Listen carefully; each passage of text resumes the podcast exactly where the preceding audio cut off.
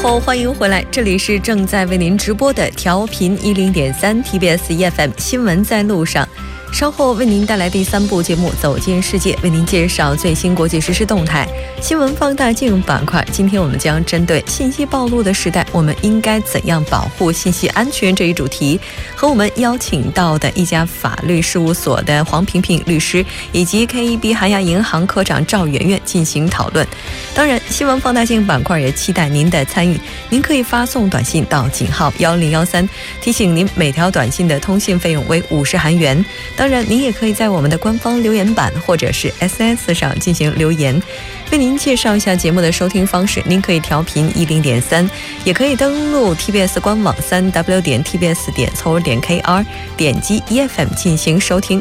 那除此之外，您也可以在 YouTube 上搜索 TBS EFM 收听 Live Streaming。稍后是广告时间，广告过后进入今天的走进世界。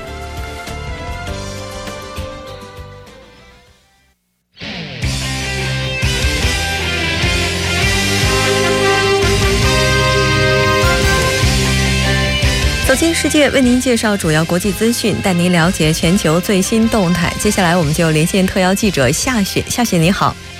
主持人你好，很高兴跟夏雪一起来了解今天国际方面的主要资讯。那今天的第一条信息也是非常特别的，希拉里宣布成立正式的新政治团体。我们来看一下，这到底是怎样的一个情况？是的，希拉里·克林顿呢，十五日在推特上宣布。成立一个名为“共同前进”的政治团体。美国媒体认为呢，此举是为了对抗特朗普政府的政治主张。嗯，那刚才您提到的这个团体，然后他们这个组织的原则是什么呢？这个团体呢，它主要是通过鼓励人们有组织的参与政治事务，甚至参加竞选，然后共同前进，将推进进步的价值观。然后为后代创造一个更加光明的未来。嗯，那共同前进的话，他在关于自身任务的说明当中强调了一些什么样的点呢？第一，他强调的是希拉里在去年的总统选举中呢，赢得了近六千六百万的选票，比特朗普多出了近三百万选票。此外呢，共同前进在任务说明中还提到。过去的几个月，美国全国范围内针对特朗普移民政策的抗议活动，所以说这个明显是在间接的抨击特朗普特朗普政府。嗯，确实是因为毕竟在美国上次的大选当中，从总票数上来讲的话，希拉里·克林顿确实是胜出的。那他这次推进共同前进这个政治团体的发展，共和党他是怎么样去回应的呢？首先，共和党是迅速的做出了回应。共和党国委员会的发言人表示，希拉里败选是因为她完全脱离大众，不值得被信任，而且一直坚持过去失败的政策。这位发言人还表示，如果民主党明智的话，应该意识到是时候离开希拉里，大家一起共同前进。是的，没错。那其实，在之前的话，希拉里应该也是做好了自己成为美国总统的所有的准备了。那包括他在之前的采访当中也提到过，如果他是美国总统的话，那他可能会就是做出一些怎么样的判断，特别是前一段时间 FBI 这个事件，他会怎么样去处理。但这些都只是一个假设。那也希望他这次组织的共同前进能够发挥一些积极的作用吧。那这条消息先了解到这里，再来看一下下一条。这条消息是微软总裁兼首席法务官布拉德·史密斯十四日经由博客发表了一份声明，谴责美国政府囤积电脑病毒武器，而且一旦发生泄露，便在全国范围内造成了严重的威胁。囤积这些网络病毒也是非常特别的一个措辞。像英国媒体还有欧盟那些刑警，他们是怎么样进行报道以及表态的呢？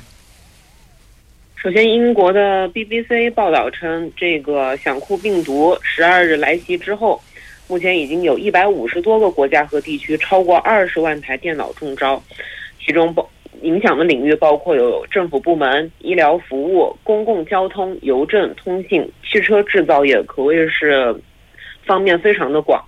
然后，欧盟刑警组织呢，把这轮病毒攻击描述为达到史无前例的级别。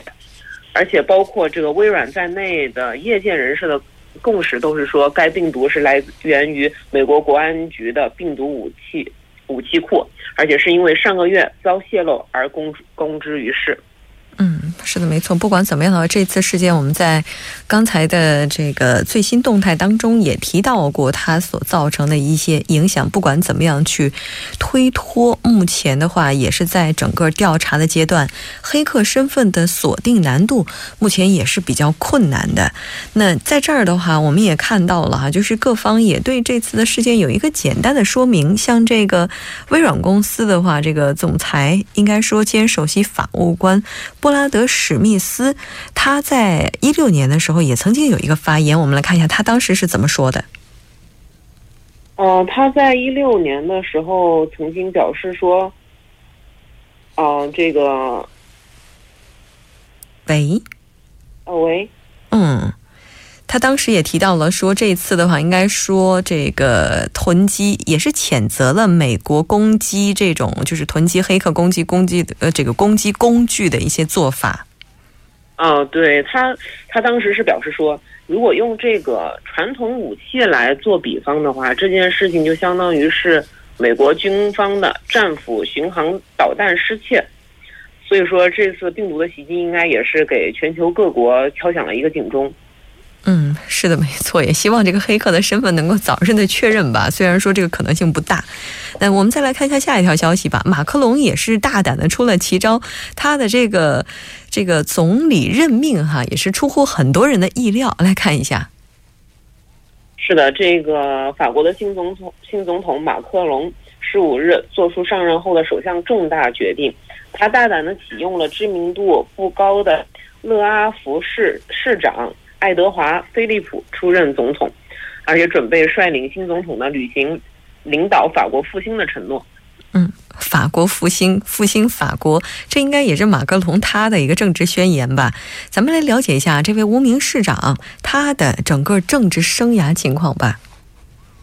好的，这个今年四十六岁的菲利普呢，他在二零一零年起担任老家勒阿弗尔市的市长。二零一二年再当选为国会议员，可以说现在是身兼二职，而且呢，他是出身右翼共和党的温和派，一直被认为是一位非常务实的人士。嗯。本身是比较务实的人，而且从他的年龄来看的话，似乎跟马克龙的差距并没有那么大。哎，呃，可能也有一些人士就会认为啊，马克龙是不是也在积极的推动法国整个政府的年轻化呢？据说两个人呢也曾经有过共同的求学生涯。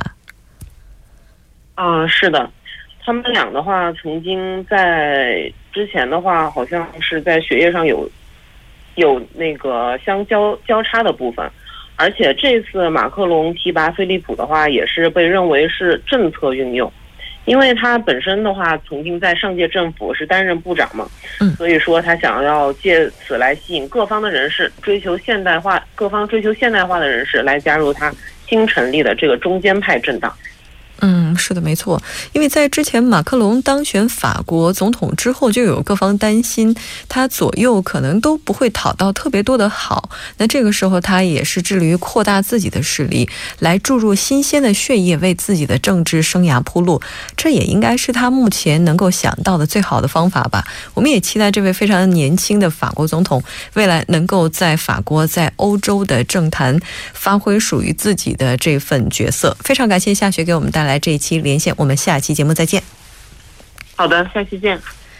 好的，稍后我们来关注一下这一时段的路况、交通以及天气信息。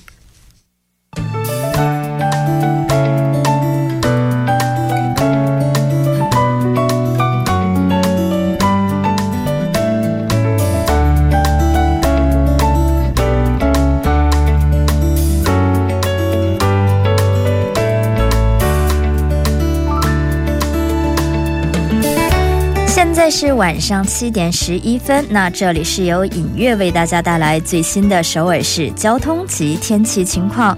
我们还是继续播报下路面的突发事故。那目前在江南循环路水西方向奉天隧道入口到奉天隧道出口的四车道那传来交通追尾事故的消息还望您参考路段小心驾驶。再看一下在木洞路木洞站到南部法院检察厅的三车道那原来进行的施工作业呢目前已经得到处理，交通正常通行。在内部循环路城山方向红志门到隧道出口的一车道，那发生的事故呢，也得到了较快的处理，但受其余波影响，后续交通从中延连接道开始停滞，车辆运行缓慢。最后，我们关注下这个发生在半小时前首尔郊外循环高速公路板桥方向自由路交叉口到金浦交叉口的一车道，那发生的交通事故呢，目前已经得到处理，交通正常通行。接下来我们看一下高速情况。那在江边北路高速日山方向马浦大桥北侧到西江大桥北侧、元小大桥北侧到马浦大桥北侧等路段，目前车多，运行缓慢。而位于对面的九里方向，您需要注意的是，从马浦大桥北侧到元小大桥北侧，还有汉江大桥北侧到铜雀大桥北侧，以及盘浦大桥北侧到汉南大桥北侧，最后到圣水大桥北侧以及永东大桥北侧等路段，目前车多，车辆平均是以二十千米每小小时的速度徐行。接下来我们关注下今明两天的天气情况。今天晚间至明天凌晨晴有时多云，西南风二级，最低气温零上十四度。明天白天晴有时多云，西南风二级，最高气温零上二十五度。好的，以上就是这一时段的天气与交通信息。稍后我还会再回来。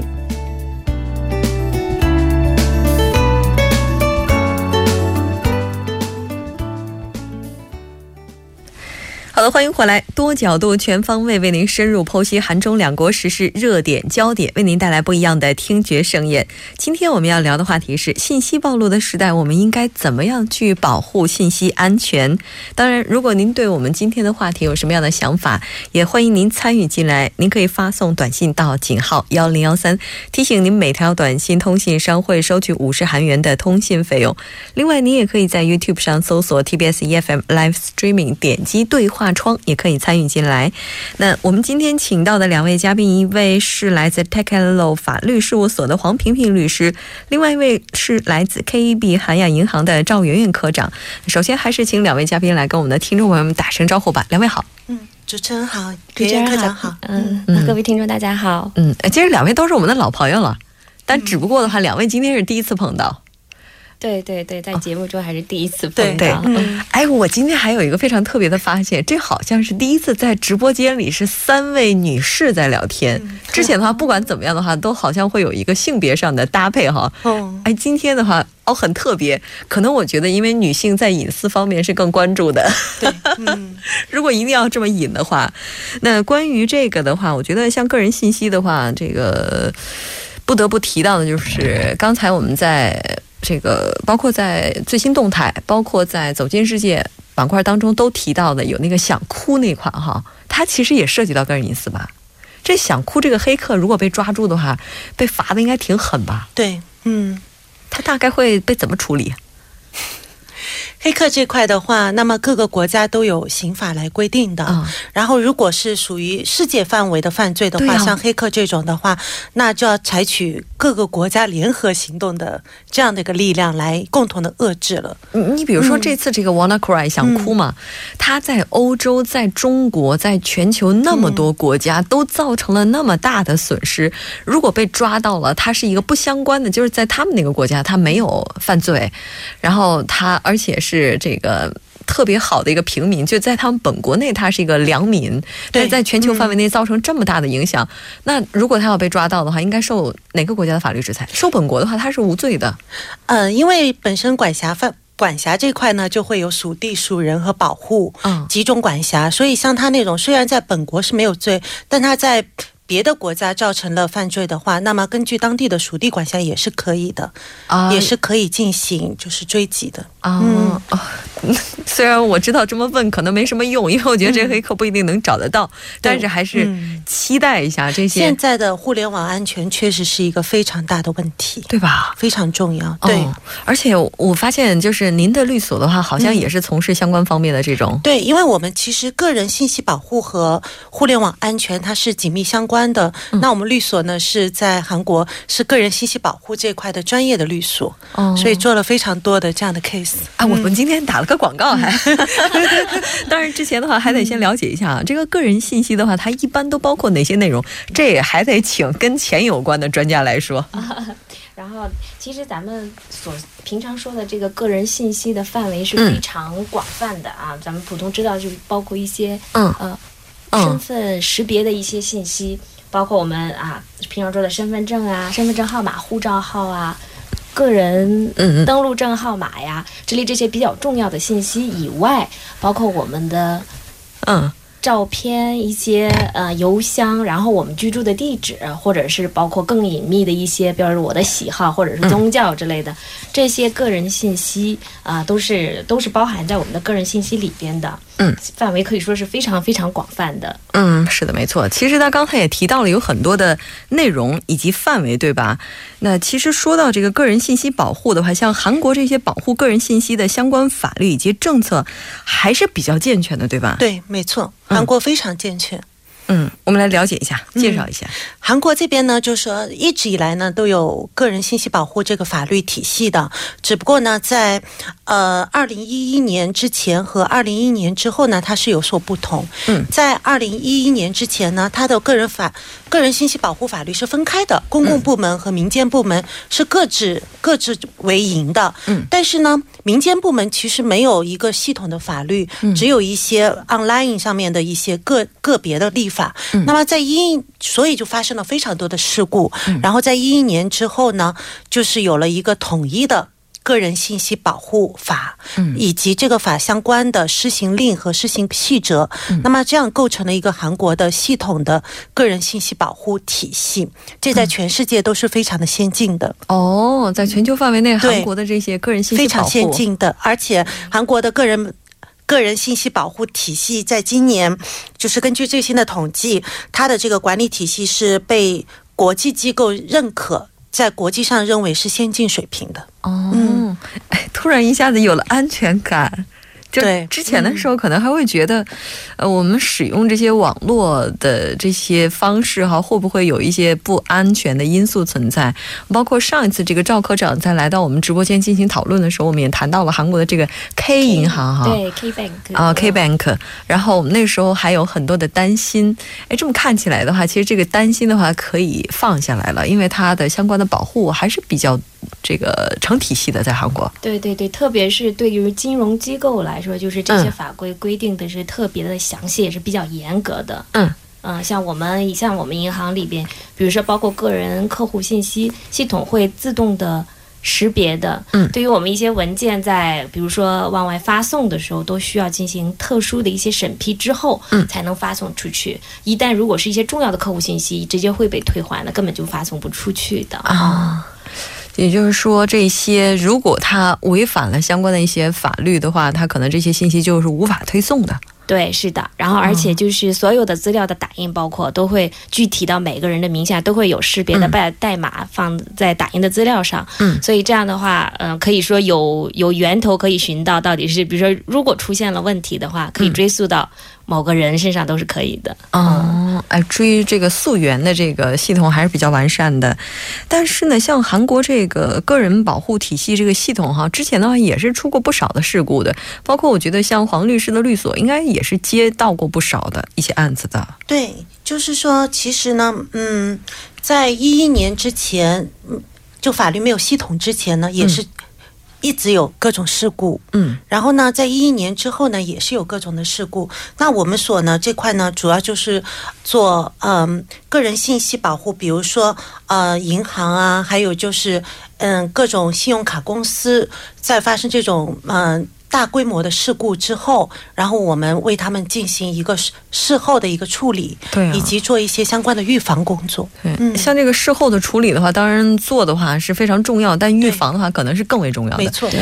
而这个预防，我觉得最主要的地方就是银行，对，因为关于个人信息啊、安全啊、泄露啊什么的，其实追溯到源头上来讲的话，大家最重视的应该还是资本安全。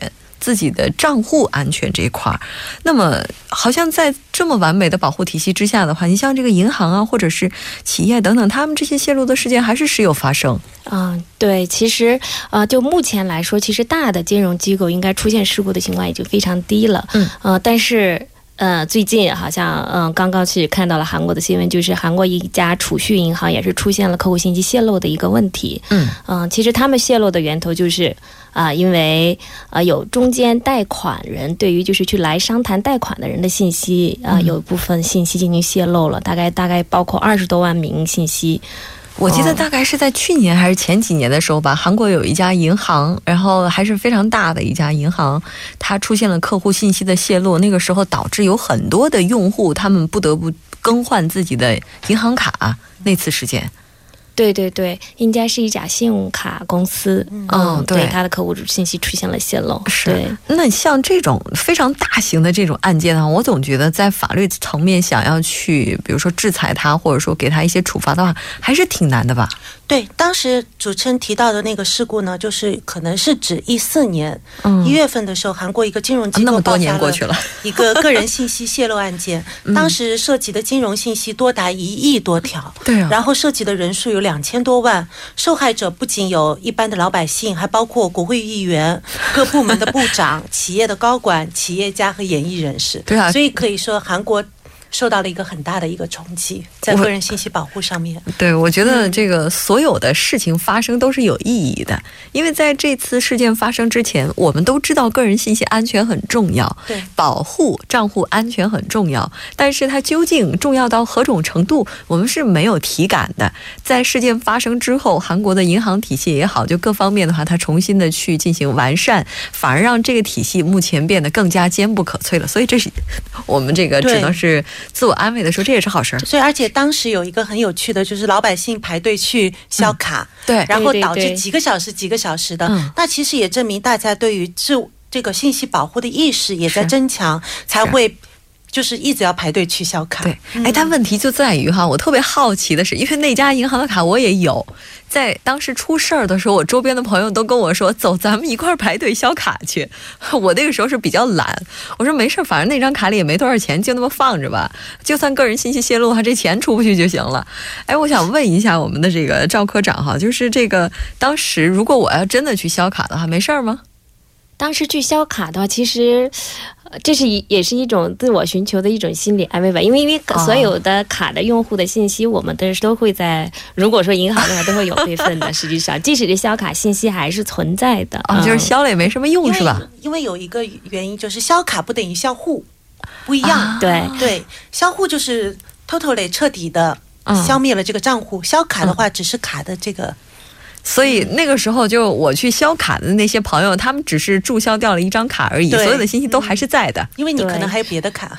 对对对，而且就是，即便是注销以后，对于账户里是有一定的保存期限的规定的，不是说销户之后它就彻底消失了，在一定期限内会有一个保存的要求。在中国的话是四十五天，嗯，就是一个假的一个暂时的一个过渡期。嗯，在那四十五天，其实还是可以转账、可以刷卡、可以在网上消费，所以还是要提醒各位听众，就是要注意啊，就消卡也是有一定的那个，还是有后续的期限的注意。意的安全事项的。哦，所以并不代表消了卡就完事大吉了，它后面还有挺多事儿的。对。对，哎呦，我突然一下子觉得这信息保护的话，似乎任重而道远哈，比我们想象的有更多的门道。因为一旦你交出去了之后，信息它的收集、使用、销毁。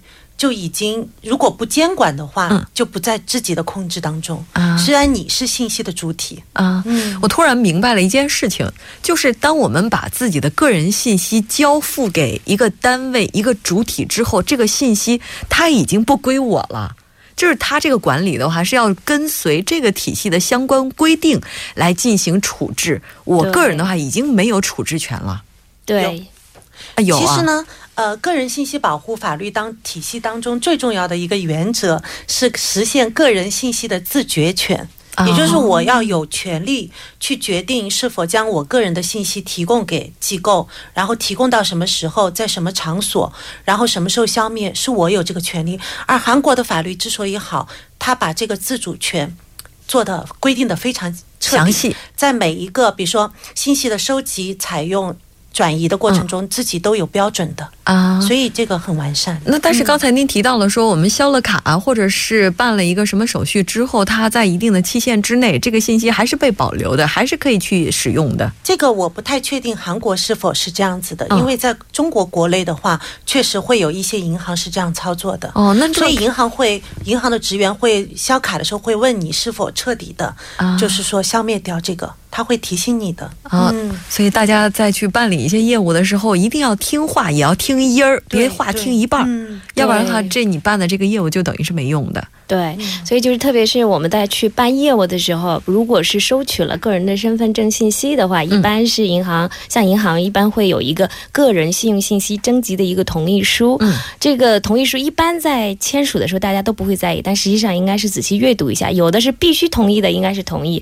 那么一些可能用于营销的一些信息，应该这个时候就要点不同意营销啊。这个也是对自己个人信息一个非常嗯需要注意的一部分。对我大概在之前吧。如果去银行呀，或者是去什么电话电，就是电话办理一些这种通信业务的时候，他如果给我一些什么表格的话，嗯，就是同意不同意那个，我一般都是从上到下都打对勾，都打同意。我觉得很多人可能到现在为止跟我都是一样的，有这样的一个习惯，但是不知道从什么时候开始，开始简单的看一下哪些是必须选项，哪一些是选择选项。对对对，也就是说我们的自身的意识也已经慢慢的开始提高了，嗯，是吧？那些。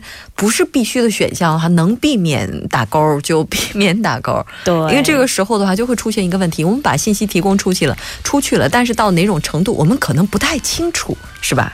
好的，稍事休息，我们半点过后继续来跟两位嘉宾一起来聊一聊这个话题。